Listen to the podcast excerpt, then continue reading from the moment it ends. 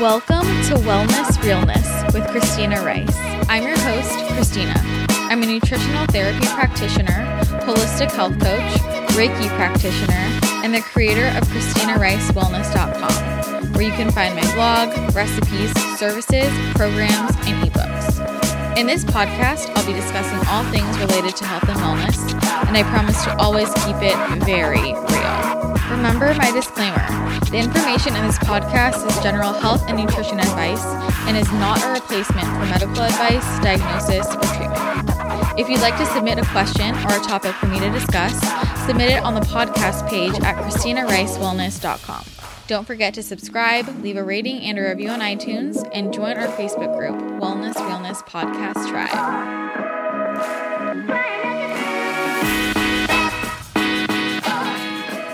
What is up? Welcome back to the show. I hope you had an awesome weekend. I hope you feel refreshed and rejuvenated and ready for this week. And you're just going to have an awesome week because you're listening to this podcast already.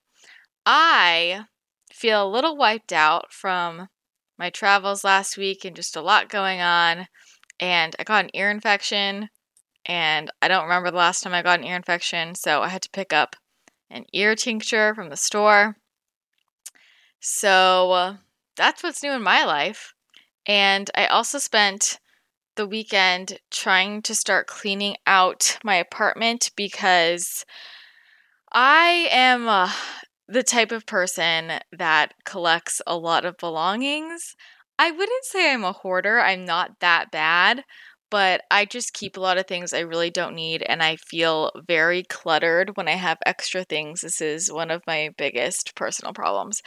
And so my friend Kaylee um, has volunteered to help me clean out my apartment. She also did this for me when I was in L A, when I lived in L A, and she's very useful. And I just told her, I need you to come in and be ruthless and just throw things away, because I think it's really hard to do it yourself sometimes because you feel emotionally attached to random crap you don't need to feel emotionally attached to. So sometimes it's just easier to bring an outsider in, you know? And actually, my friend Kaylee originally was my client many moons ago, and then now here we are. This is why I love my job. I meet so many incredible people. And I also love getting Kaylee's perspective on on business, actually, because she has a very interesting perspective because she's she was my client for quite some time. And later she joined my group coaching program, the Paleo Women Lifestyle Program, because she didn't really need any more one-on-one support because we had gotten her to a place where she didn't really need more of that, but she just kind of wanted some more group support and to be involved. So she joined the program. So she kind of got to see it from both sides. And then now I have the membership on my website, which is what I'm focusing on because I'm just trying to create cost-effective ways for people to get the help they need, as well as make it easier for me to reach a lot more people in a shorter amount of time, because obviously there are only so many hours in a day, and I can only help so many people individually, which is why as my business grows, I am just trying to reach as many people as I can and am moving away from seeing people one-on-one and now really focusing on this membership site because I can give you some really valuable information and help so many more people, and it's so much cheaper for you. I mean, some of these protocols, you can go to an F M D or go to a functional nutritionist and pay anywhere from two to five hundred to seven hundred dollars an hour sometimes for certain people and get a protocol, or you can pay nine dollars and get it on my website. So this is what I'm working on a lot with my business in the back end. I am totally changing my website and really trying to create a lot of content around that so that it's super accessible for you. And this is, I'm just hoping everything is ready to launch by twenty twenty, if not sooner. And I'm excited to hear feedback. And I'm just developing a, a lot, a lot right now that I just cannot wait to show you. And I think it's just going to help so many of you who honestly do need the one-on-one help, but haven't made the leap to work with someone individually, or who just love to geek out on this stuff and you want to go a step further and learn more and just dive deeper into all of the health and wellness and lifestyle things. So I'm just really excited where the blog is going. I'm looking to expand the topics and talk more about um, lifestyle, mental health, spirituality, business, in addition to more specifics around really nuanced nutrition topics. But as always, I really do appreciate when you guys give me feedback and let me know what you want to hear about. I think people say that all the time. They say, oh, let me know what you want to hear. Like bloggers just say that to say that. I I don't really know how to be more direct. I really appreciate it, because if you tell me that you want me to write about something, I'll put it on my list and write about it. Anyone who's a member on my website, if I've ever gotten like an email from them saying, hey, can you write about this? It's usually up in the next week, because that's that's the point. And then I can answer that question, and I'm sure other people have the question too. They just haven't asked it. So I really do appreciate when you tell me what topics you want me to discuss more um, on my blog and obviously on the podcast. So keep that in mind. I don't just say that. I really, really like it. And don't forget that you can always submit questions on my website for the podcast. If you go to Christina Rice Wellness dot com and then just go to the podcast page, there's a submission form, and you can submit questions, topics. It can be personal to you. It could be about your health. It could be about um, a guy you're dating. It could be about uh, an annoying boss. It could be whatever you want. Um, this is Wellness Realness, so we talk about all the things. It could be about you. It could be about me. Anything you want. I want to know what you want to hear.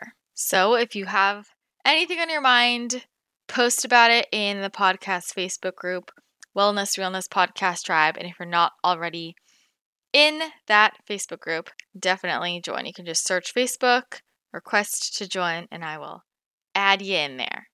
Okay, let's talk about today's guest. I'm super excited for you to hear today's podcast. I'm chatting with Justin Janoska. I have been following Justin for quite some time. I originally found him through my friend Brianna Diorio. I'm sure you guys know Brianna. She's been on the podcast before. Love her. And her and Justin are friends. They were in the same program to become functional practitioners. And Justin is a clinician who focuses on helping women healing from their autoimmune diseases and reproductive disorders naturally. He is the founder of the Autoimmune Revolution and focuses on Hashimoto's, lupus, rheumatoid arthritis, M S, I B D, P C O S, and endometriosis. His master's in human nutrition is from the University of Bridgeport, but he takes a very different approach to health. He emphasizes mind-body medicine and focuses a lot on childhood trauma, and pays particular attention to eating disorders, disordered eating, however you want to define it. And he also recently released his book, The Flexible Dieting Disaster: Why Counting Macros is Destroying Your Relationship with Food and Yourself. It's a great book. You can get it on Amazon. Highly recommend it. So in this episode, we talk a bit about his book, but also about his approach with different autoimmune diseases and how he got into all of this, and his approach with the trauma and addressing underlying disordered eating. We hit everything. And I love his approach and his perspective. And he is just so knowledgeable. Follow him on social media to just learn all of the things. You will love it. And I mean, I was first really drawn to him, not only because he's ridiculously intelligent, but also because he was so controversial. And I bring this up in the episode when when I first started following him a long time ago, he was just like very feisty the same way I am. And so I was very drawn to it because it's just the same as me. And he talks about like dialing it back a bit recently, which I kind of had the same experience. But he's great and really gets incredible results with his clients. So I highly recommend looking into all of Justin's work if you haven't already.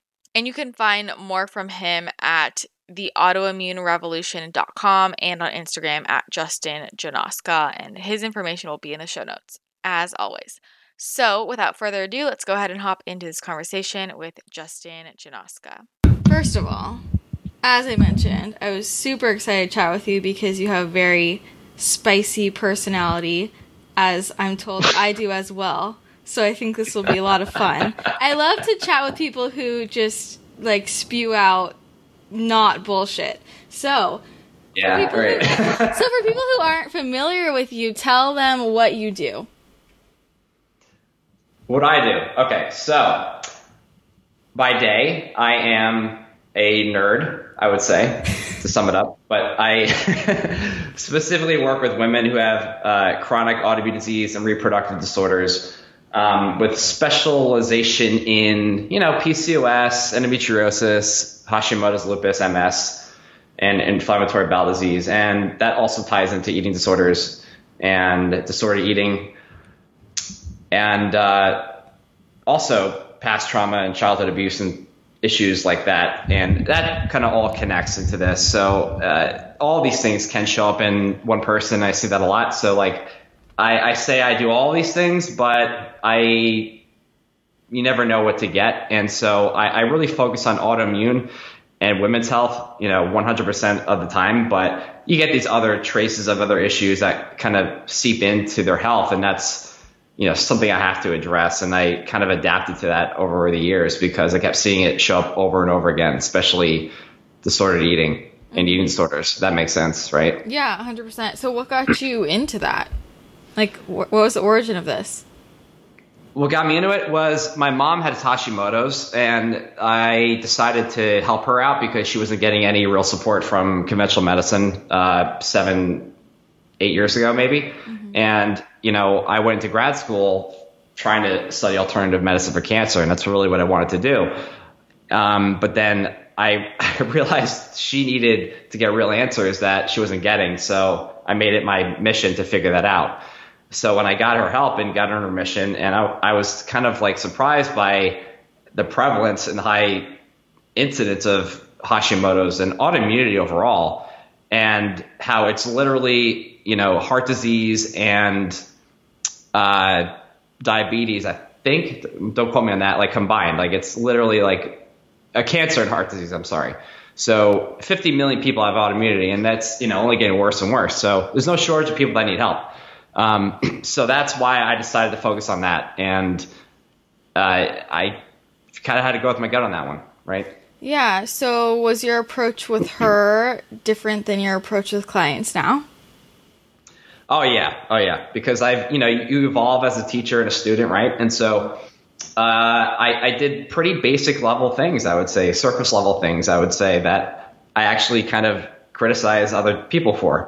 So not not in this sort of uh, you know, self-righteous way or anything, or, or trying to patronize anybody, but like, yeah, it's all I knew at the time was, you know, okay, we got to take supplements and change our diet around and do things like that, work on stress. But like, yeah, that could work, and honestly, it worked for her. But I found, you know, early on, I would say as well, that, and even to this point, a lot of our clients, my clients, have a lot of deeper issues that will not get resolved with just changing your diet and taking supplements and medication. So yeah. especially especially um, trauma and stress from the past that we've kind of withdrawn in judgment, dismay, and buried, you know, deep in our subconscious mind. So yeah, I definitely want to get into that. But my, my question for you is, what advantages slash disadvantages do you think you have being a man working with so many women? Yeah, it's a great question, actually. What advantage do I have? Well, I, I I talk about this in my book, actually, um, in terms of why I decided to even write this book. And it kind of relates to this in the sense that I have been through, and I'll be completely honest with you, I, I have literally a decade of disillusionment, disenchantment, uh, betrayal, shame, guilt, all these sort of toxic emotions that I experienced and went through with multiple, multiple relationships. And I kept seeing a pattern over and over again with, why do I end up in this position every time? Right. And you, you it's something that we attract. Obviously, I knew it was me. I didn't know what, though. And what I found was that, you know, because of my past, I attracted this. But not only did that need healing, I also realized that the women I was with needed healing. They all had some sort of abuse and trauma in their life as well, whether it's an eating disorder, you know, bulimia, anorexia, um, bereavement, you know, death in the family, um, uh, verbal abuse. I saw all that, right? And I realized at one point, not too long ago, actually, probably the end of last year, that my way of getting what I want is giving them what they need. It's not my job to give these women I was with these emotions that they're looking for. But if I can help other women out there right now who I'm not with, obviously, like my clients, and and give them the emotions and uh, fill those gaps in, right? Help them do that for themselves, then I get what I want in the end, right? So that's kind of why I think uh, I, I subconsciously, that's kind of how I got into this. And that's why I think, because of my experience with what I've seen and just my natural desire and passion to help women um, is the biggest, you know, motivation for me, because I don't want them to have to go through what I, what these other women I went, or I was with, went through. If that makes sense. Mm-hmm. What about disadvantages? Like, do you feel like you can fully relate to all these women? No, and I completely admit that. I don't have a period. At least I don't think so. Um, and so, you know, and, and I haven't had an autoimmune disease. Right. I haven't had trauma to that degree. Right. Mm-hmm. So that is a disadvantage. Right. I would say. And, I, and that's just kind of how it is. But like, I don't pretend to act like I know everything about a woman, because I don't. Mm-hmm. Um, and I haven't, I haven't been what they've been through. But I, I think the, the, the, the relatability factor is, is because I've witnessed a lot of what they've done. Right. Mm-hmm. Through a different, through a different lens. And I can, I can help them stimulate their own self-healing and heal those wounds and burdens. Um, because I've, I've really spent a lot of time studying mind body medicine and helping women with trauma. And I think that alone is enough, mm-hmm. you know? So that's, that's, I think that's my logic there. Yeah. I think also something that's interesting to me about you is your, your personality, which can be, people can perceive probably as abrasive. And I mean, yeah, right. And same with me. For me, I'm like, well, I'm not always super intense with someone, but also I think that's what people who are really sick need. Like, they need someone who's going to be very straightforward with them and tell them the truth and not baby them. And I see a lot of other practitioners just doing the, like, oh, you're doing great, like, self-love. And I'm like, that's not helping anyone. Um, so I don't know. I think from my side, I feel like that's kind of an advantage for you too. It's like, like you're more detached because you're not a woman, I guess, which can be helpful in just like kind of spitting the truth. Mm-hmm. I think so, but there there has to be a sensitive side to it, to yeah. it, right? I'm not, I'm one hundred percent. Not the way I am on social media, which I've dialed it back a lot. I think I had a very tough love approach, and I do, right? Mm-hmm. But with the autoimmune population, they are very sensitive to that because they've already been through a lot. And so I had to really be aware of that. I'm like, okay, I need to chill a little bit. Mm-hmm. And I want, I want to help them. But at the same time, I'm like, we can't all be victims. So that's why I have this tough love approach. We need to all like wake up and change, because if we're all victims, then we're doomed as, as a society. Right. Mm-hmm. So that's why I did that. It's all out of pure love, really, at the end of the day. But with my clients, yeah, it's completely, I'm a completely different person. I mean, it has to be that way. And that's mm-hmm. what I am in, in as a real human anyway. You know, I want to be compassionate and kind and sympathetic and generous and all those things. Mm-hmm. So, um, well, in terms of the, the trauma, so how did you yeah. start to realize that that played into things? Because, yeah, when did that first begin? I'm trying to remember. I, I, I definitely think it was born from the period of time when I was working with a lot of young women, like between eighteen and twenty-two, who had disordered eating and a lot of just uh, unfortunate obstacles they were going through. in the fitness industry with the coaches they would hire, and they developed, you know, attached with the macros and binge eating and all that stuff. And I thought, like, okay, like that's a legitimate reason. Like we can heal that. We can, you know, change that.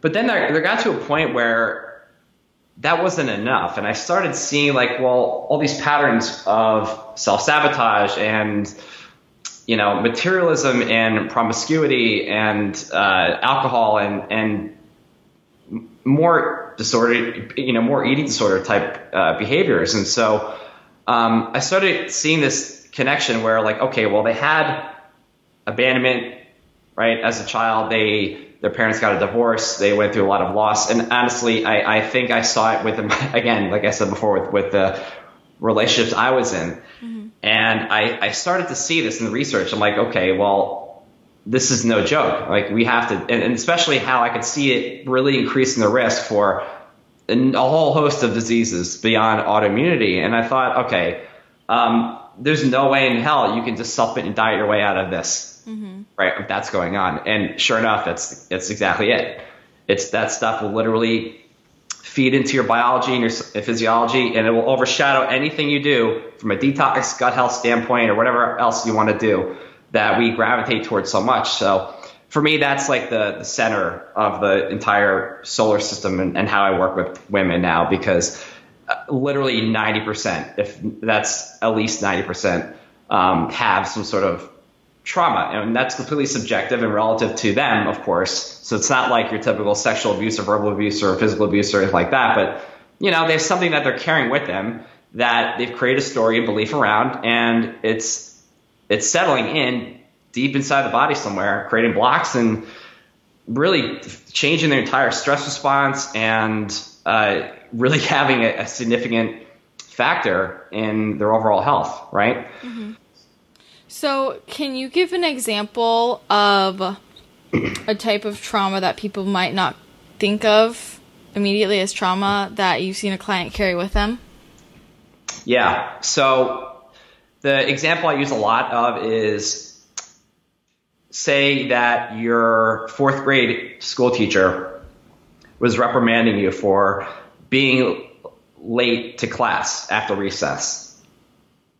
If that happens over and over again, or if, for example, you want to go to the bathroom and you're asking permission, your teacher's like, no, like just hold it in. And like that stuff, if it happens over and over again, can be traumatic, really. It's, they would call that a lowercase t trauma, right? But it's something so trivial in our mind, but really it's doesn't matter what you call it. It's the story, it's the it's the belief, and the kind of the response you have about it. That's where we get sick, mm-hmm. is because we have that that story and that belief about it, not because the trauma happened. Mm-hmm. So we all, but the thing is, we all have it as humans. We all have had something. It's just whether or not we decided to make it a big deal or not. So what would be like the story, the belief around that example? Uh, okay, so the bathroom one, for example. Okay, so if you're being, on, like if basically you're not being listened to, right, and you're being ignored, that can look a lot like neglect, mm-hmm. emotional neglect, you know? And a lot of times we don't know what that is. It doesn't really matter at that age, because all you're worried about is surviving, and the only way you know to survive is to deny and resist it. Mm-hmm. And you, you develop coping mechanisms and behaviors that reflect that. So that could look like a lot of things. And for neglect, that could be, it's tough because you have certain, depends on what emotions you're seeking that you never got. And that could be something where you just get involved in codependency, mm-hmm. especially, in, especially in abandonment. That's a really good example I see a lot, where women have a lot of abandonment from their parents or a caregiver, and then they start to either do one of two things. They either avoid relationships altogether, or they get sucked into one and they keep um, – and I've, I've actually been the, the target of that in former relationships, where they keep getting involved with other people hoping that they're going to fill in those gaps and, and give them the needs and emotions they never got. And it's – they never win at the end of the day. They're always looking for more. And so that's – you know, it, it's kind of like this vicious cycle. It never stops. Mm-hmm. Do you ever have, like, I feel like some of these things that we think of as trivial, is it ever difficult for, to, like, to figure out what it is? Like, if they can't even remember? The thing is that a lot of people I think that I've seen are able to identify it. Mm-hmm. They have some sort of recollection. And that's the thing, because like your subconscious mind can hold a lot, obviously, right? And it holds a lot of pains and things from the past, but you generally don't forget those things. But if you do, and and and it's, if you do, it's because you've completely blocked it out. Mm-hmm. And that's that's that does happen. And sometimes you need to go through additional therapies, you know, E M D R or whatever else to kind of get in that. Um, however, what I do is not that. It's it's more of narrative medicine, right? So that is helping people explore the biography, right? The thing I, I learned early on was that your cells, to um, your, your disease, your condition, your syndrome, whatever you have, your autoimmune disease tells you a story not just about your cells, but of yourself, right? So you have to look retrospectively and see how you got here. And so that, you know, when the mind is still and tranquil, not searching for a solution or an answer, not trying to avoid or deny anything, the mind is able, uh, capable of regenerating and perceiving the truth, because it is the truth that liberates, not the effort to be free. And so that is where we can start to identify what major events went on in our life that may have an impact on us now and how we're behaving and what emotions are behind that. Okay. So it does take some time and exploration and introspection, but I do find from my experience with clients that it's it's completely possible. Um, but again, it just, you never know. It's one of those things you kind of have to navigate on your own with support, of course. But I think that we are all capable of getting there, but we have to be in a place of stillness, mindfulness. So when you have kind of figured out what the trauma is, where it started, how, mm-hmm. what do you do next? How does, like, let's say someone figures that out and they're like, okay, how do I start changing this story? Mm, yeah. Right. So the, the first part of this is awareness, right? Just that whole thing I just talked about. So I will have people write out their story. How did you come to be this way? Right? Write everything that comes to mind. You might get some of it now, you might get some of it later. It's completely cool. So we need to be aware of old wounds. Um, that's the situations, the major events that went on in your life, the emotions, and maybe the self-defeating behaviors. And that's um, something I call the biology timeline. And so you can actually draw this out from like birth to where you are now and see like where along the line at age thirteen, if this happened at age eighteen, this, you know, an earthquake went off at age, you know, twenty, I was sexually abused, whatever. And you can try to just map it out. And all we're doing is creating awareness. That's it. We're not judging it, hating it, getting rid of it, right? We're just trying to bring that to our consciousness. And that's the missing ingredient for a lot of this, actually, with people with, tra- with trauma, is that they're not integrating their own consciousness.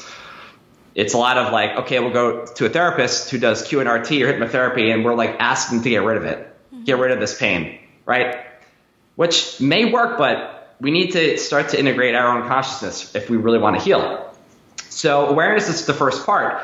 But after that, then we need to start to integrate a whole new set of intentions. And what I mean by that is we need to be accepting, we need to have trust, we need to have patience, we need to let go, we need to unburden, we need to de- decondition.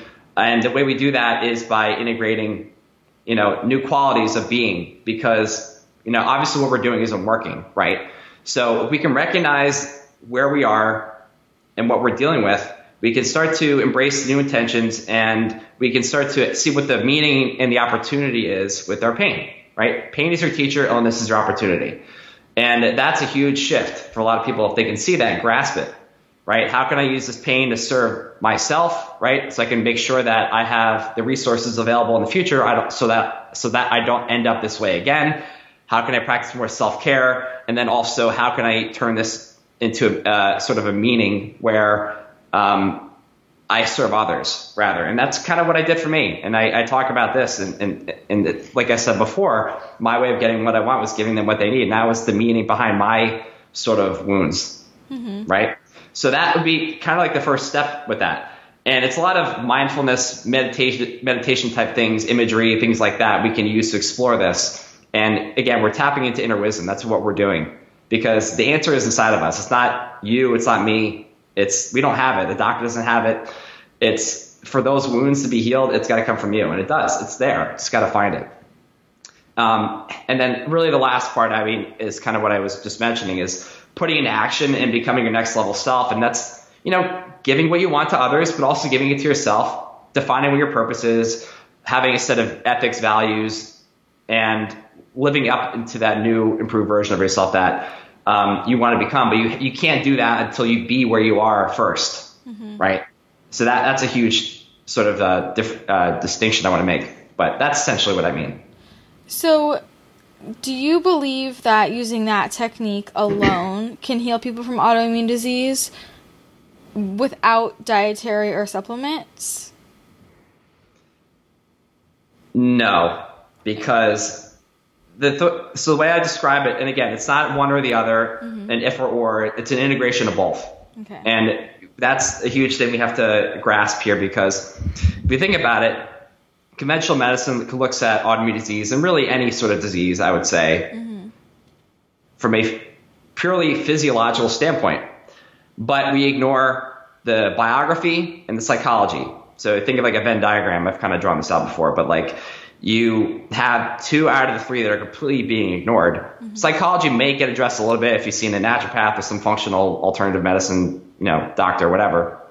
But the biography, from what I've experienced with my clients and who they've seen and other practitioners and doctors I know, and I know they don't, I know they don't teach it in in uh, naturopathic med school, mind body medicine, that is, right now, unfortunately, that's the missing element, actually.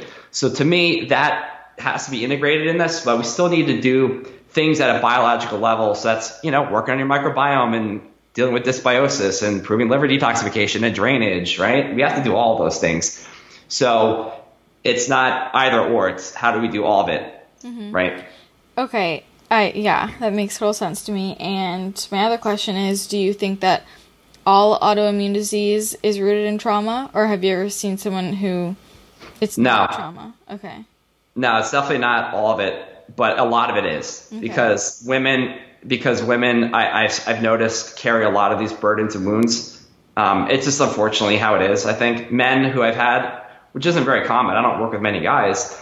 Um, they don't. However, I will admit, I was, I spoke to a male yesterday who has lupus, and he has a lot of trauma in his past. So it's not, you know, this stuff does not discriminate. Yeah. Right? So it really is important. But however, I will say that in the past, um, when I used to start doing this with clients, now granted, I may have missed it, and I didn't know, I was aware of it at the time, but I, I do know that there are some people, and I've definitely helped people who don't have trauma, um, like to this degree, and so they can get by and they get better, which is just great, right? Mm-hmm. Obviously, it removes a huge obstacle.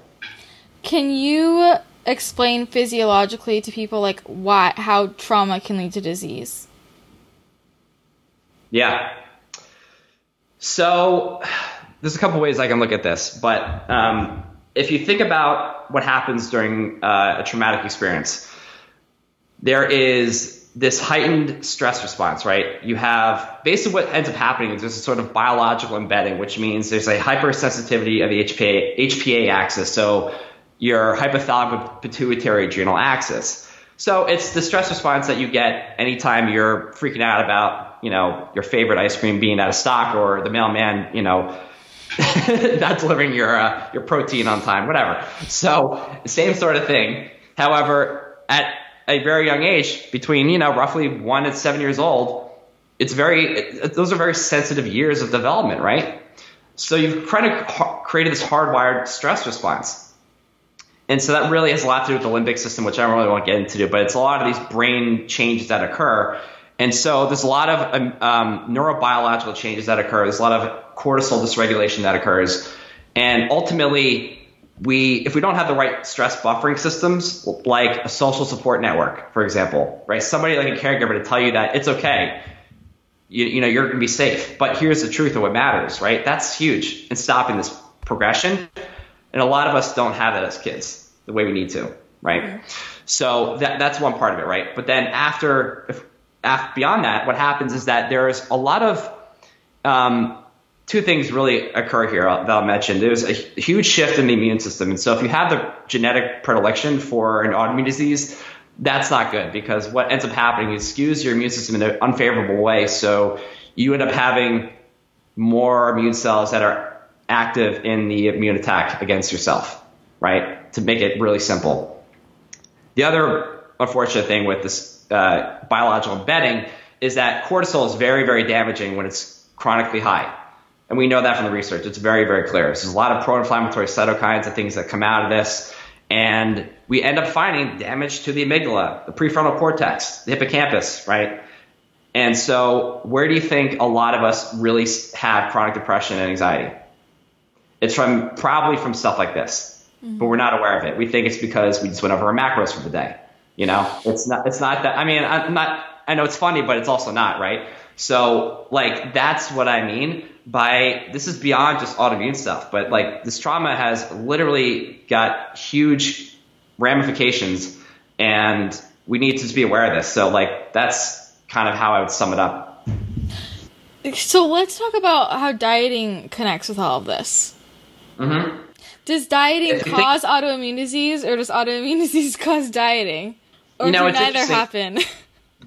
Yeah, yeah, yeah. So um, I, I would probably say the the first path, mm-hmm. if anything, is it's much uh, much more prominent, I would say, and has a greater ability, right? Trauma leading to dieting behaviors, eating, excuse me, eating disorders.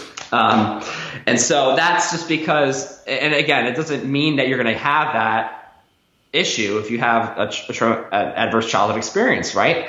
But it's a matter of, okay, well, what sort of behaviors, coping mechanisms are you going to develop based on around that experience and, and story and trauma you went through? And so for a lot of us, it is dieting, actually, right? So imagine if your your mother told you you were fat and ugly and you're never going to be successful and no one's going to like you, or somebody did, whatever, and that just was literally like cemented in your in your subconscious mind. Well, sure, you think you're going to start losing weight and striving to do a competition because you're going to because that's the way you're going to feel accepted, acknowledging, receive attention, right? Mm-hmm. And I, I said this once before, and it doesn't it doesn't really resonate with a lot of people, but I think a lot, not a lot, I don't know, I don't I don't have any stats on this, there are no studies, but I think there are a number of people that are doing N P C competitions and things like that are all wounded children still, and doing it for reasons that are not congruent with who what they really want. Mm-hmm. But it's really a reactive sort of behavior that they're doing, mm-hmm. because they're trying to receive something that they never got. Mm-hmm. You know, that's my belief on that one. Um, but aside from that, right, dieting alone, whether that, that that's whether it leads to competition or not, doesn't really matter. That's just another behavior that we can sort of fall into. Now, the eating disorder stuff, whether that's bulimia, binge eating, anorexia, orthorexia, all that stuff can stem from that too. And I, I've kind of mapped this out because I've seen it, and the research shows this too, by the way. I'm not, I'm not just making this up, but I've seen it with clients too where they have trauma and they develop um, disordered eating and a fixation on macros, and then that leads to more dieting, and, and you know, it's become one vicious cycle. So it can kind of go in many different directions. Mm-hmm. You see what I'm saying here? Yeah. So yeah. Th- and then that... Is there something physiologically about the dieting that contributes to the autoimmune disease developing? Well, yeah. I mean, it's a very, think about it, right? It's a huge stress on the body, mm-hmm. right? And so that that's really um, what's happening and why people develop autoimmune disease later in life. Not the only thing, but it, it, it's one of those things that, that compounds the entire situation and basically increases that stress bucket, right? Mm-hmm. So you have various factors and things that developed over the years. It's never just one thing, mm-hmm. right? But, you know, antibodies develop and they accrue over an accumulation of seven, ten, twelve years, depending on what disease it is. But the literature shows that, mm-hmm. like lupus, for example. And so dieting is very stressful. You're in a hypocaloric deficit all the time. You're beating your ass in the gym every day. Um, you're, you have social, psychological stress, there's psychosocial stress, you're worried about what people are going to think of you, right? All that stuff collectively can put, put you in this direction where, okay, well, if this goes on for more and more years, yeah, don't be surprised if all of a sudden you start feeling like you got hit by a train and you have joint pain and vision issues and, you know, um, vertigo and weight gain and fatigue all the time, right? So this can look like P C O S too, by the way. It's not just autoimmune disease, but I've seen it plenty of times with P C O S. So do you, do you think P C O S is an autoimmune disease, though? Well, I think the verdict is still out. The research shows that there might be a little bit of an autoimmune component to that. I'm not really convinced because it's just not very cogent evidence, but it is lifestyle. And women who have um, the lean P C O S type, they typically have been the ones that have been on the dieting sort of stint for a long period of time. Mm-hmm.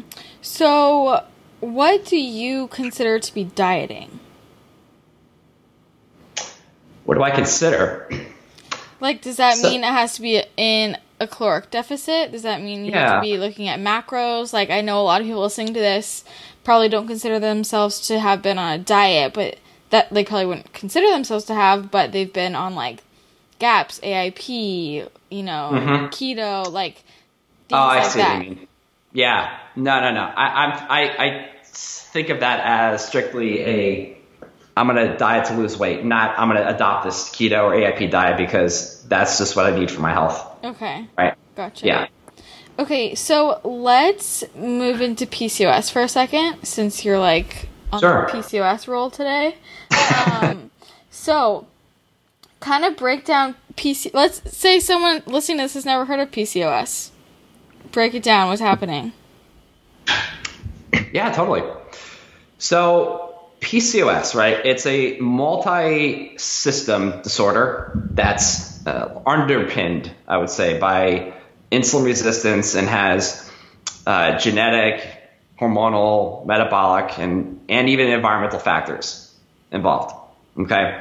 So it's a syndrome. It's a collection of various things.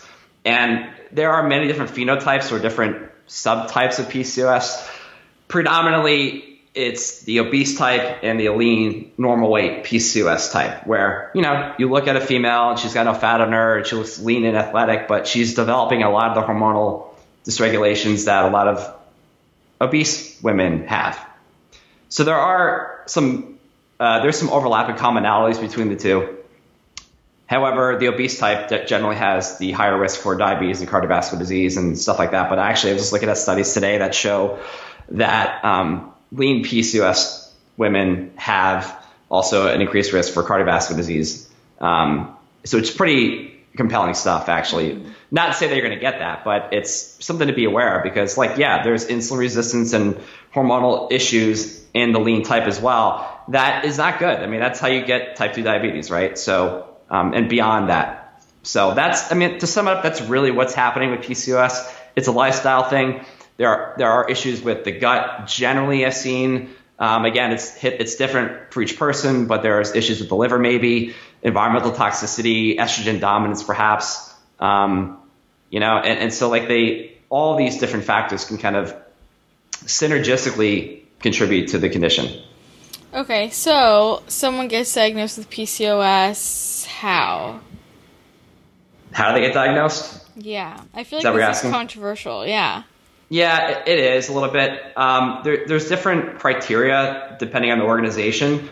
However, the gen, the general, I think, widely accepted criteria is, is you need to have two out of the three things. You need to have uh, multiple ovarian cysts, which is not a, not a good way of describing it. They're really follicles, but um, hyperandrogenism or high testosterone mm-hmm. and um, and uh, It, menstrual irregularity, I'm sorry. Mm-hmm. So anovulation or some sort of perturbation with your menstrual cycle. Mm-hmm. Um, two out of the three, they say, but I actually have spoken to other experts who think that you can only have one. And I've seen women, I think, only have one of those three still end up with P C O S.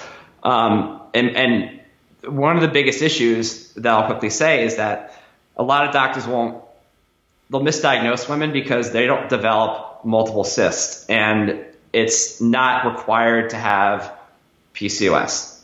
A lot of them don't even have high androgens, right? They just have a normal, they have a, this, a dysregulatory cycle. Mm-hmm. And that's tricky because that can look a lot, lot like hypothalamic amenorrhea. Mm-hmm. So it, it's it's tricky because, you know, maybe there's insulin resistance involved and it's hard to measure too because you can't just do a fasting insulin and expect that to show you everything. Different cells have different sensitivity to insulin. So it gets kind of complex, but I, I would say like, most of the time I've seen women have irregulatory cycles and then high testosterone or androgens. But the cyst thing is pretty much like fifty-fifty, you know? So that's probably the simplest way of putting it, I think. Yeah, and I mean, I think when I just think about those two criteria, like the high androgens and the menstrual irregularities, that feels like a lot of people. Like that, I think like it is a lot. Like that, you know what I mean? Yeah. Um, and th- and that's why I think a lot of people are walking around unknown, like not knowing they have P C O S or pretty close and on the spectrum. And I think that's something that's going on in the fitness industry, honestly. I'm sure you are loving this episode as much as I am, but I want to take a brief pause to tell you about today's sponsor, Four Sigmatic. You know that I've been using Four Sigmatic elixirs for years now. I started drinking them in college and I've just stuck with them ever since. And if you have not hopped on the Four Sigmatic train, now is the time, especially as we approach winter while we're in fall. Flu season is happening, gotta boost that immune system, and functional mushrooms are the move, let me tell you. When I was in L A last week, I stopped by the Shroom Room in Venice. It's one of my favorite places in L A, so if you ever go to Venice, you definitely need to stop by the Shroom Room. It's like a functional mushroom hole-in-the-wall cave of wonders, and you can get an elixir there. It's delicious. And if you're not already familiar with the power of functional mushrooms, well, let me tell you, there is a whole kingdom of mushrooms out there besides the portobello and all the mushrooms you find at the store. And these mushrooms have so many amazing health benefits for immunity, energy, cognition, longevity, and more. And these have been used for centuries. So at Four Sigmatic, they make functional mushrooms like reishi, chaga, cordyceps, and lion's mane accessible. They make them delicious and easy to use. They have different mushroom coffees, mushroom superfood blends, and mushroom elixirs. They're sold in tins or single-serve packets, which are super convenient to carry around. And all you have to do is mix them up with a cup of hot water, or you could use some nut milk if you want, or blend them into smoothies or shakes. But usually I just use some water, which is why I love them, because they are easy to bring with you when you travel and just out and about and you don't need anything else. And you're good to go. And of course, they are made with the highest quality ingredients. These products are made with wild-crafted or law-grown and certified organic mushrooms. They contain five hundred to fifteen hundred milligrams of dual-extracted mushrooms per serving, which makes them the most potent product on the market. And they are tested for pesticides, heavy metals, irradiation, mycotoxins, and other factors. If you haven't already listened to my episode with the Four Sigmatic National Educator, Danielle Ryan Broida, make sure you hop on over to episode two thirty-seven to learn more about the power of functional mushrooms and all the ways you can use them. But I want to give a quick shout out to one of their newest products. I just started drinking this a few weeks ago and I'm obsessed with it. It is their adaptogen blend mix and it has ten superfoods in it, and it just tastes like a really delicious earthy tea. It contains ingredients like reishi, chaga, moringa, tulsi, ashwagandha, and other adaptogens, as well as some cinnamon to give it that delicious flavor. And this is like my newest obsession. I highly recommend it if you haven't tried it out. So it's available on their website. And I wanted to give a P S A that their mushroom chocolate is back in stock. This is usually only around the holidays, I think. Well, it's limited time and I stocked up last year and had a bunch saved. And now that it's back in stock, I need more. This is some of the best chocolate I've ever had in my life. It tastes delicious. Highly, highly recommend. So if you're curious about my routine, I, uh, in the evenings now, am kind of switching off between the reishi, which is what I've had every single evening for a long time. Now it really helps me wind down and supports my sleep. I've had that every evening and I switch off between that and the adaptogen blend that I was just telling you about because that also contains reishi. So absolutely Love, love that. Always recommend it to people who struggle with their sleep or anxiety or just racing head, just needing to wind down in the evening. And then in the morning, I pick my elixir based on what I need. So the cordyceps, if I feel like I need extra energy or to support muscle recovery, if I worked out, I will go for the chaga. If I feel like I need my immune system needs a boost, I need more antioxidants, especially this time of year, I'm drinking a lot more chaga because I don't want to get sick, and my immune system really needs some extra support right now because I have been going through some things with my immune system. So that's a must, and it really makes a huge difference when you incorporate it regularly. And if it's a day where I really need to be focused and sharp and productive, I will go for the lion's mane, which is great for cognition, memory, and focus. So those are my dailies, and depending on my mood or if I want something extra, I'll throw in something else like the mushroom hot cacao. I especially love in the fall and winter if I just want a little nighttime treat. I love this hot cacao because it's hot chocolate, but I can go to sleep after because it contains reishi. I also love the mushroom chai latte mix. It has turkey tail, which is great for digestion. So if I'm ever in the mood for a chai, that's a great option. And another one of my favorites to add in would be the golden latte with shiitake and turmeric. So delicious. I love a good golden latte. And of course, our matcha. How could I forget about the mushroom matcha latte? That is a must. We all love a good matcha. So if you want to pick up any of those or check out any of their other products, they have so many other different elixirs, lattes, mushroom coffees, if you're a coffee person. They have edible skincare. It's amazing. Just go to four sigmatic dot com slash C R W, and my code C R W will get you fifteen percent off. So again, that's four sigmatic dot com slash C R W, F O U R S I G M A T I C dot com slash C R W, and my code C R W will get you fifteen percent off. And speaking of natural approaches to supporting your health, let's get back into this conversation with Justin. So if someone has P C O S, what are some of the top things that they should start adjusting? Okay, so the thing we need to remember that it is that it's a lifestyle situation here, okay? Yes, there are genetic factors and, and polymorphisms and things that get you Um, that can put you at risk for this, but it's ultimately your lifestyle that got you there. Same with an autoimmune disease, right? So, which is really empowering, actually. It would suck if you didn't have any control over this, right? Mm-hmm. So, the the one thing is that we need to, I, I'll just randomly, you know, spit out things, but diet's got to be modulated a bit, a bit better. We know saturated fat and sugar are huge contributors to this issue. So, um, cutting out meat and dairy, I, I generally say across the board is a pretty good idea. That will that'll definitely help out a lot. But wait, you say meat and dairy? Yeah, meat and dairy. Wait, wait, like red meat? Yeah, yeah, red meat. Okay, continue.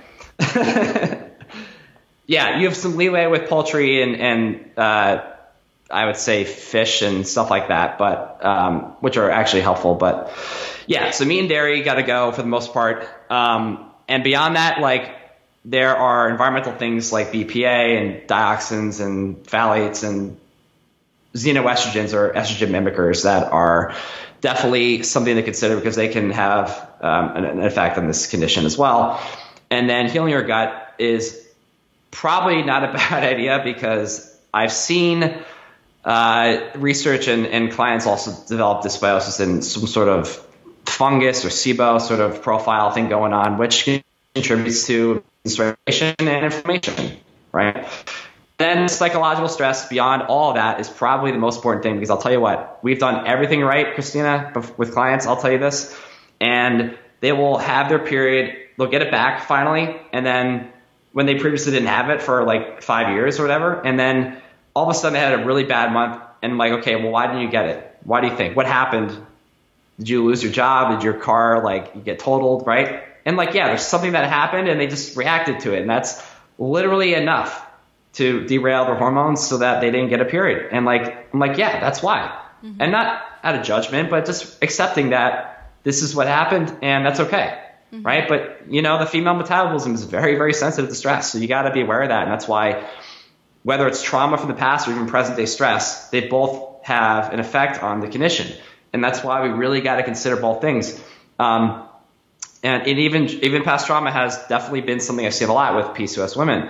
Um, and that's going to obviously, uh, maybe not obviously, it's going to create a low-grade inflammatory state. And, you know, that could easily keep things um, out of check. And that's why we have to consider these factors, because you can't just focus on diet and supplements and taking metformin and all that stuff. What about carbohydrate intake? So we we we can see in the research that keto actually is quite useful. There's actually one study on this, by the way, that keto is actually good for uh, obese P C O S women. Uh, I have several, a few that have it, but I've never put them on keto. And that's because of personal preferences, you know, not because I had to go by the research, but, you know, if they want to do it, cool, right? However, it, it's low carbs are, are helpful, and we definitely want to moderate them. That the quality matters, the timing is a little bit important too, but, um, you know, four hundred grams is not going to be helpful, but, you know, maybe fifty isn't helpful either, right? Maybe we don't need to do that. So for the piece, the obese P C O S woman, she can probably, from my experience, she can get by with a little bit more, and maybe in the one hundred, one fifty range, for example. Mm-hmm. You know, it's just a starting point, right?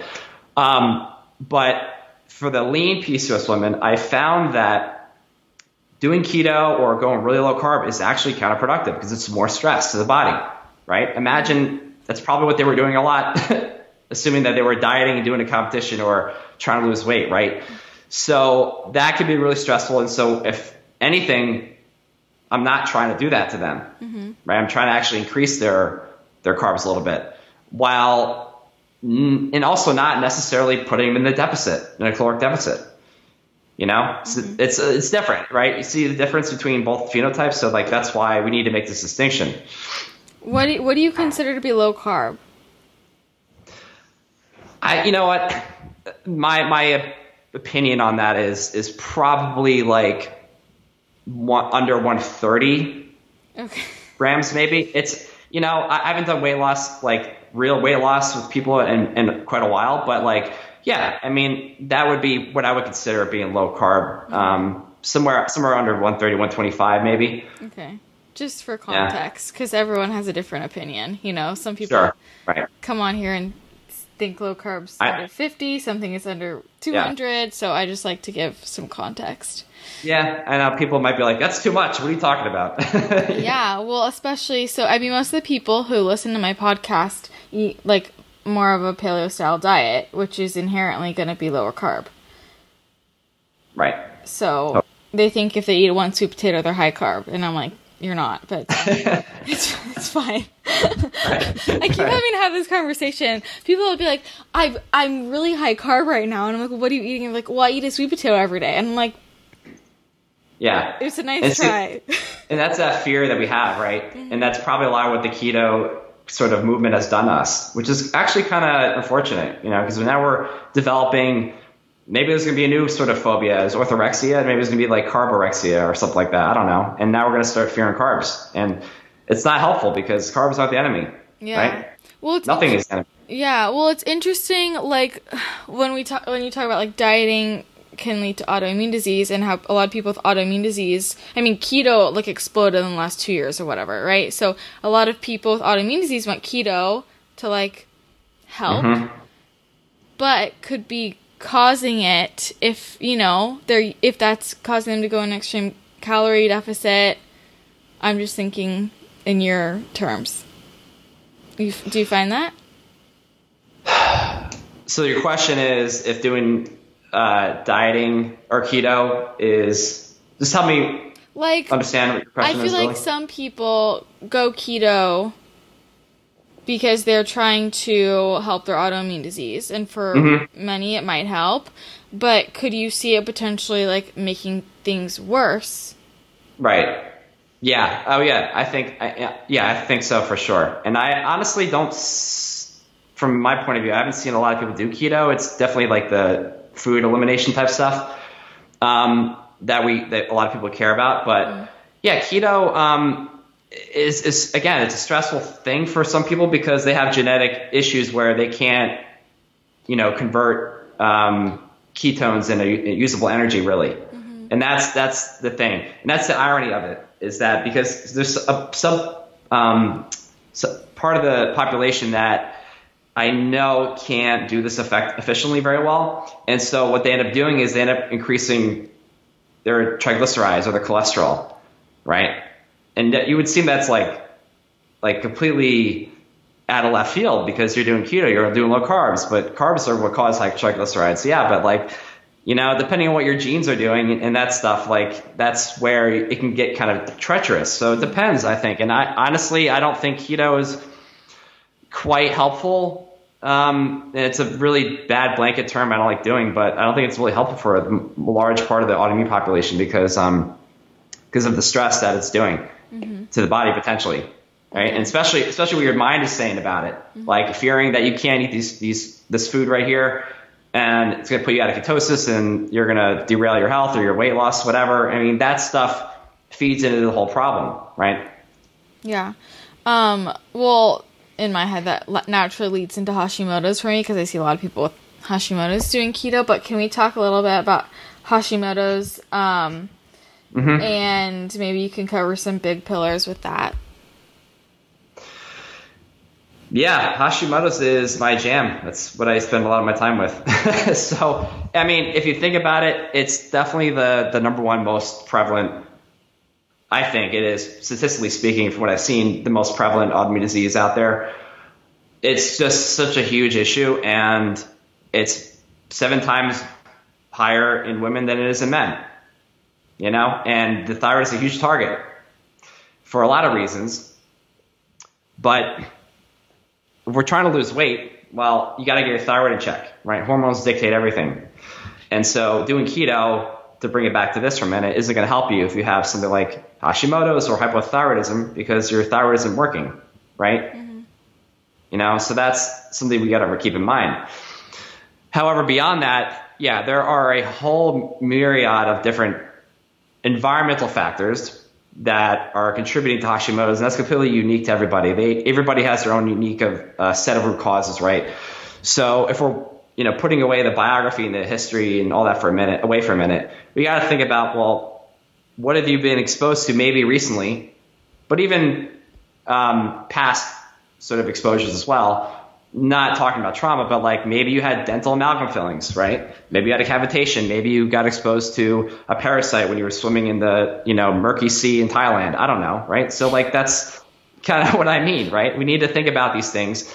And we know B P A and Epstein-Barr virus and Yersinia and a whole myriad of different infections are capable of, of setting off Hashimoto's, Lyme disease, potentially even, right? Mm-hmm. So it gets, you know, gets really, really tricky. Um, but the the overall sort of uh, snapshot of this is that there are your own set of root causes that that contribute to Hashimoto's and this immune attack against your thyroid.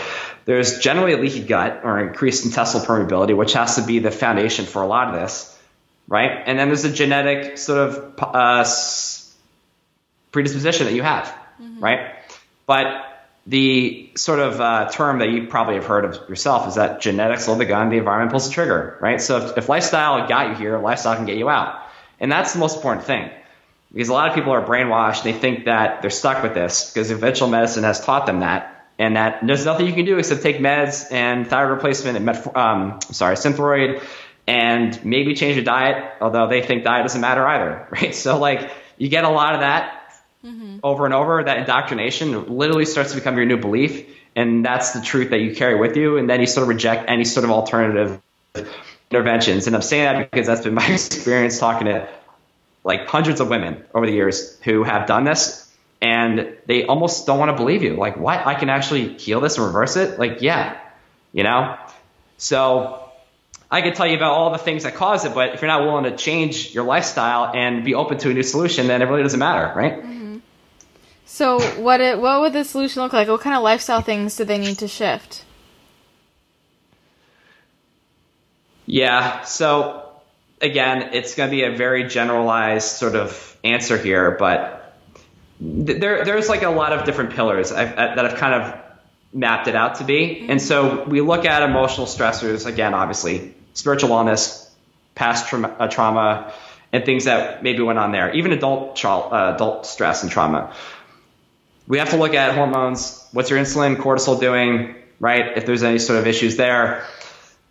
Uh, drainage, so detoxification, liver, gallbladder, stuff there. Some people I've seen, uh, actually, because again, thyroid affects everything. It affects every hormone. It's not an isolated thyroid issue, mm-hmm. right? So a lot of women I see will have cholestasis or gallbladder issues and or liver inflammation, you know, not non excuse me, non-alcoholic fatty liver disease, things like that maybe.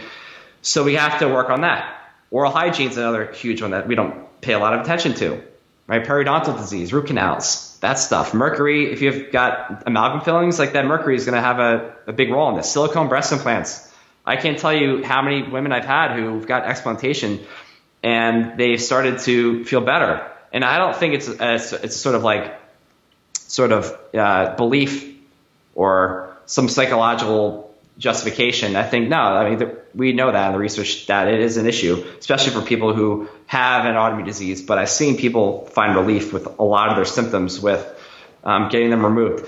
And um, so check it for that. Botox is another huge trigger we don't think about a lot. Hormonal birth control is another one, right? So making those sort of changes, I mean, can probably help you, maybe, right? And I don't I know if you want to. I, yeah, no, yeah. I, I do want you to keep going, but I have a question. Just in your yeah. experience, have you ever seen someone with the, a non-hormonal I U D get that removed and symptoms improve? No. Okay. Because most of the women I've worked with don't get, you know, like Paragard, most of them yeah. don't do that. No. Okay. I, it's usually it's usually they were on H B C or Um, they got off of it and they're still experiencing the lingering effects of it. Okay. Gotcha. Yeah. yeah. Never mind then. I'm just, I, I've been wondering about this cause I, I can see it being just a trigger, having something foreign in your body. Like, um, mm-hmm. but there's no science. You might be right. I've never actually looked into that, but it's a good question. Yeah. I asked like, I asked Laura Bryden and she said, there's like, she says potentially, but there's nothing like, no mm-hmm. science, and I'm like, of course, but I just my own opinion. I wonder. Yeah, if, any, if anybody would know, it's, it's her. So yeah, and she's not sure. So, yeah. anyways, continue. Yeah. So aside from that stuff, it's candida. It's looking at gut infections. Candida and fungus are like right now. I could probably tell you that eighty, ninety percent of my clients with Hashimoto's have it. It's super common. Mm. You know, um, my mom had it, and so like we have to look into that because fungus causes leaky gut and it can literally, I mean, I have a client right now who lost um, forty pounds literally within a matter of ten weeks ever since we started addressing her fungus. Wow. And she had never lost a, a single ounce of weight in over two years. Mm-hmm. So that's how important this is. And you're trying to, and you're wondering why you can't lose weight. Well, it's obviously not just about being a caloric deficit, right? Yeah. Yeah. So Well, so, I mean, like, so with Hashimoto's, it really is a lot of, like, looking at the other, like, all the potential root causes. Mm-hmm. Um, yeah. Versus, totally. like, people, because I feel like people look at Hashimoto's and they, they're, like, they're trying to do something very specific for their thyroid specifically, rather than, like, looking at everything else that is affecting the thyroid. Yeah, and I won't go off too much on a tangent on this, but the one, the one thing that really bothers me and it's unfortunate is that there's a lot of this, like, what's the new novel intervention supplement that we can take? Blackcurrant seed oil, like, you know, whatever. It's like this new thing, selenium, like, oh, how much iodine should I take? All yeah. these things that we want to, we want to just hop on and take because that's what we're reading about in the blog, or this Instagram person posted that, or this functional medicine person did that. Mm-hmm. And that's, that's part of the reason why functional medicine gets a bad rap, because we're kind of doing this. And it's like, okay, but you know that a supplement or taking twenty of them um, that you end up holding in your hand when you walk out of your natural medicine doctor's office is not going to probably be the solution. It's if it worked, then you would have gotten better already. And unfortunately, we just keep trying new things. Mm-hmm. It's not to say that supplements aren't helpful, but we have to be really, really careful and choose appropriately what we think is necessary. I have a lot of clients who tell me they're on like twenty to thirty things. I'm like, okay, well, we're going to get rid of that, that, that, that, and that. And that is honestly, it's the stress of taking that and when to take it. And, you know, all that, that's actually contributing to the Hashimoto's dilemma in the first place. So why do we need to add stress to that? Yeah. Right. Yeah. So that's the, some of the drawbacks with this, you know? Yeah. What about in terms of like in diet, I mean, I'm sure it's different for each person, but in general, there are certain things you have people remove? Yeah, you'd be surprised. Honestly, um, I, I kind of go with gluten and dairy, and that's it. And and that's um, just a starting point, but most of the time we don't do much more than that, mm-hmm. unless I have a reason to believe they have issues with histamine, which I've seen a lot, and um, nightshades maybe, obviously, and stuff like that, which is kind of, you know, it comes in, sometimes it happens. So, mm-hmm. But outside of that, I, I stick with gluten and dairy because they are known to be uh, provocative uh, food antigens, right? So uh, the immune system sees them, sees their amino acid sequence and says, hey, like your cerebellum in your brain looks a lot like the casein in, the, in your dairy. And it starts attacking that, right? Or the the the, the gluten looks like, you know, um, your thyroid maybe, right? So like it, it, it can, this cross-reactivity thing happens a lot with more than just food, by the way, um, with viruses and infections. But like I, I start with that and see where we uh, go from there.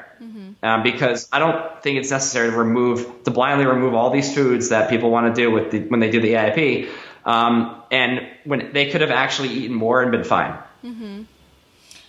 Something else I wanted you to touch on, like in terms of antibodies, um, you know, people ask like, what do I want my, my numbers to look like? So this is going to really shock people when I tell you this, but, um, antibodies are never going to be, I, I shouldn't say never, but we want them to be as low as possible. We want them to be zero, right? That's like the goal. If they're zero, then we're healthy, we're good. The issue is that whether your antibodies, your T P O is like two thousand or five hundred, whatever, yeah, we want them to be lower, and that would be a, a good clinical win, right? I had a client who had four viruses, whatever. She had a ton of stuff going on. We addressed those viruses, and her antibodies were like literally cut in half, like twelve hundred and six hundred. They're not zero, but she felt better, mm-hmm. and that's great, right? And the issue is that we think that they're going to get to zero, but they may never. In fact, they're going to fluctuate the rest of your life. I can tell you that one hundred percent probably, because you may be exposed to gluten, of uh, B P A, something that is triggering for you. And if you happen to test your antibodies at the wrong time, well, guess what? You're going to have high antibodies, mm-hmm. and then you're going to freak out and think that you have you relapse, but it's not necessarily that simple. You also have to look at your symptoms and see how you're feeling.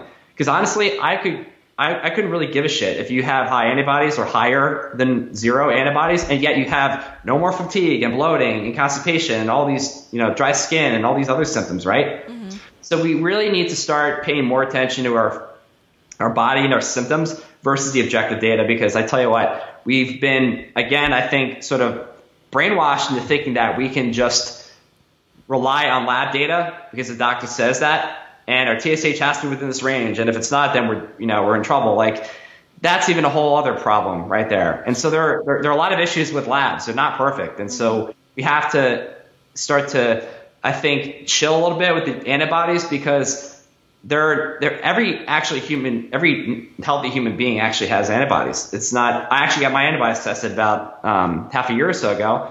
My T P O was like four, whatever. Yeah. Right. So it, it's going to happen, but it's not helpful to be really obsessive about it. And that's why I don't have my clients rerun their labs very often, often at all. Wow. Yeah. I like it. I would agree. Well, I, I want to, um, talk about your book before we run out of time. Um, so, The Flexible Dieting Disaster. What inspired this, this book? Yeah, a lot of things. Um, obviously, a lot of things, because it took me three years to make it, write it. But, um, uh, but essentially, it, it came, it was born out of my uh, issue, and I would say constant exposure to women uh, who had issues with past coaches when trying to lose weight, fixation on macros, and can't get rid of the, the numbers out of their head despite deleting MyFitnessPal. And these are all issues. It's all disordered eating, right? And it's going to have, it can potentially have a lot of downstream negative effects on the body. And I, I think that's a stretch maybe for some people to think that way, but if you think about the stress that's having, that's going on in your mind about it and whatever else you're doing at a physical level, like, yeah, it's not a surprise that you may end up with amenorrhea, losing your period, P C O S, whatever else.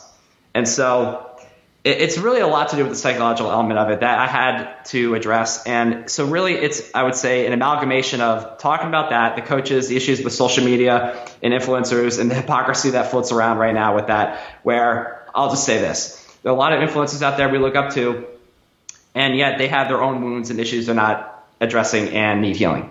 So that's a problem, right? We're talking about the sort of corruption within the social media space and the fitness space, rather. And a lot of these um, coaches who are have, have poor dieting practices, and they're putting their clients on, you know, one thousand calories a day and cutting out all these foods and creating food discrimination. That's one aspect of it. There is the issue with social media influencers and sort of how they're also, I would say, putting out content and things that sound like they are really serving the, their audience, but really maybe they're serving themselves. And what I mean by that is they're trying to get attention and approval, and they have their own wounds and issues they're not addressing or they're not aware of that they have. And so that's a problem, because all this stuff influences the malleable young women out there who just are a sponge to that stuff, right?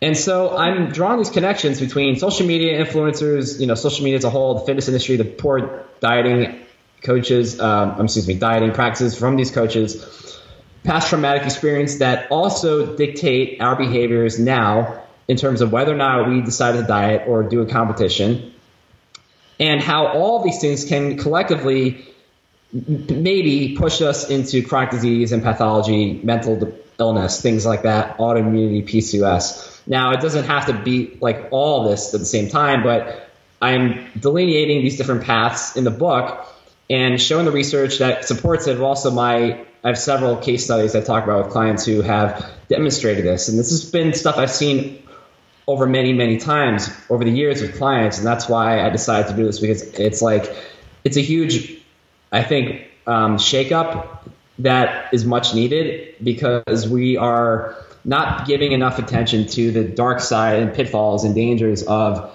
flexible dieting or macros, because they're, it's, I will admit, and I acknowledge in the book, it's definitely a useful tool, has a lot of benefit, but we've taken it too far. We've gone from literally, um, you know, taking it from a good, useful tool to abusing the hell out of it. Mm-hmm. And we don't know how to stop it. And why do we have issues with macros? Because, well, we don't know how to integrate it in a way. Isn't it so funny? We talk about flexible dieting, right? Oh, flexible dieting, it's going to be good for weight loss, but yet we live in an inflexible lifestyle with that, mm-hmm. right? That paradox doesn't make a lot of sense to me. And then we have issues with, um, yeah, the other part is that we have issues with flexible dieting and macros because we're dieting. Well, why are we, why are we even dieting in the first place? That's chapter one. Why the fuck are you dieting? Um, and so we have to ask that question. And maybe why you're dieting is because you have un- unmet needs and wounds that need healing, right? Mm-hmm. So no, I don't think that's the sole reason why people are dieting, but it's one of these hidden factors, I think, that needs more attention, if that makes sense. So the book is showing all this stuff, but the second half gives you tools and resources and things that we were talking about earlier in this episode, right, that are going to help you heal that hidden trauma, wound stuff, wounded stuff, and emotions that you're still dealing with.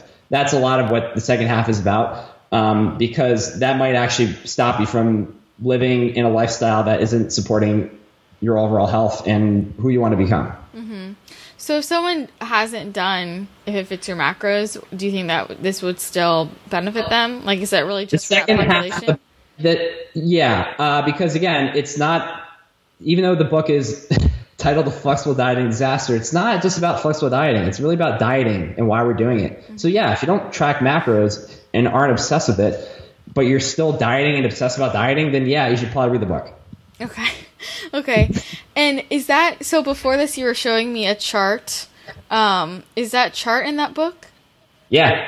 And I, I literally just described it now pretty okay. much. Okay. Okay. Yeah. What was that chart called?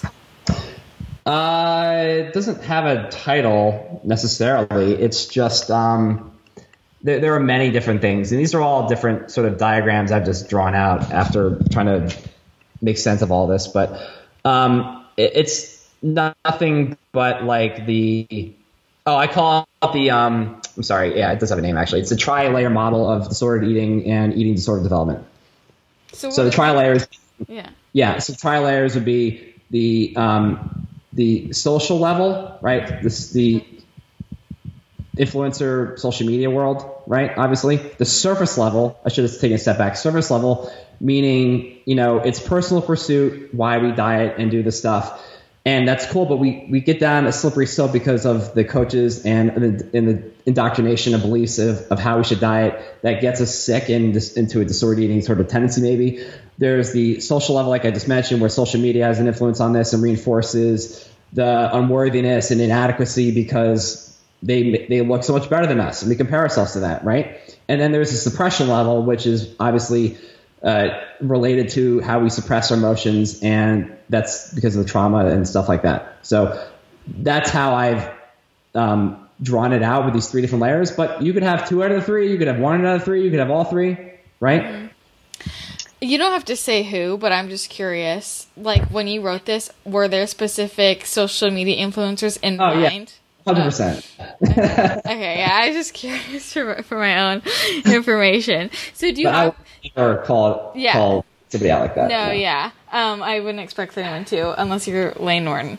Um, do you have your clients get off social media? Yeah, no, I don't. I mean, I could easily say to do that, but I, here's the thing, right? It's the same with dealing with our wounds and past. We have to change our relationship to it, right? Nothing changes in your life except for how you look at it. And when you change the way you look at and be with something, what you look at and be with changes. So it's a matter of just not being reactive to it. And so, yeah, I think that we could easily be like, yeah, get off social media, delete your account, whatever, but that's not helpful. There are a lot of great positives and benefits with Instagram and Twitter and whatever else you're using. But it's a matter of creating uh, new patterns and, and, new intentions and trying to, you know, stop this reactivity that we might have. And that's going to come from our own inner healing, mm-hmm. right? So it comes from this. It's not because of the external. Mm-hmm. one hundred percent. All right. Yeah. Well, I think people need to get your book. So where do they get it? Yeah. So simply uh, at Amazon, um, it's a whopping four dollars, I think, on Kindle. Um, so it's just The Flexible Dieting Disaster. And uh, when you actually, when you buy the paperback, you get the Kindle for free. It's just an F Y I. Oh, wow. Two for one. Gotcha. Cool. Mm-hmm. Well, yeah. Thanks for coming on and sharing all your all your knowledge. If people want to connect with you more beyond just buying the book, where can they find you? Sure. So you can find me on Instagram simply at Justin Janoska. That's J A N O S K A. And our website, or my website, is the autoimmune revolution dot com. And that's it. Wow, so regal. The revolution. Right? Yeah. I love it. All right. Thank you, Justin. I really appreciate Thank it. Yeah, it's a pleasure. Thank you so much. Thank you so much to Justin for coming on the podcast and dropping all the knowledge. I'm sure you guys love that as much as I did, so make sure you head over to Justin's Instagram at Justin Janoska and say hi to him, and you can also find more from him at the autoimmune revolution dot com, and of course on Amazon, check out his book, The Flexible Dieting Disaster. If you enjoyed the show, I would so appreciate it if you shared it, and make sure you tag me, Justin, tag Wellness Realness Podcast. And if you haven't already, make sure you leave a rating and a review on iTunes to show your support and help me spread the word about the show. I so, so appreciate it. If you're not already in the Facebook group, make sure you join Wellness Realness Podcast Tribe. I would love to have you there. Thanks again for tuning in. I really appreciate it, and I hope you have an awesome rest of your day. I will chat with you again next time. Bye.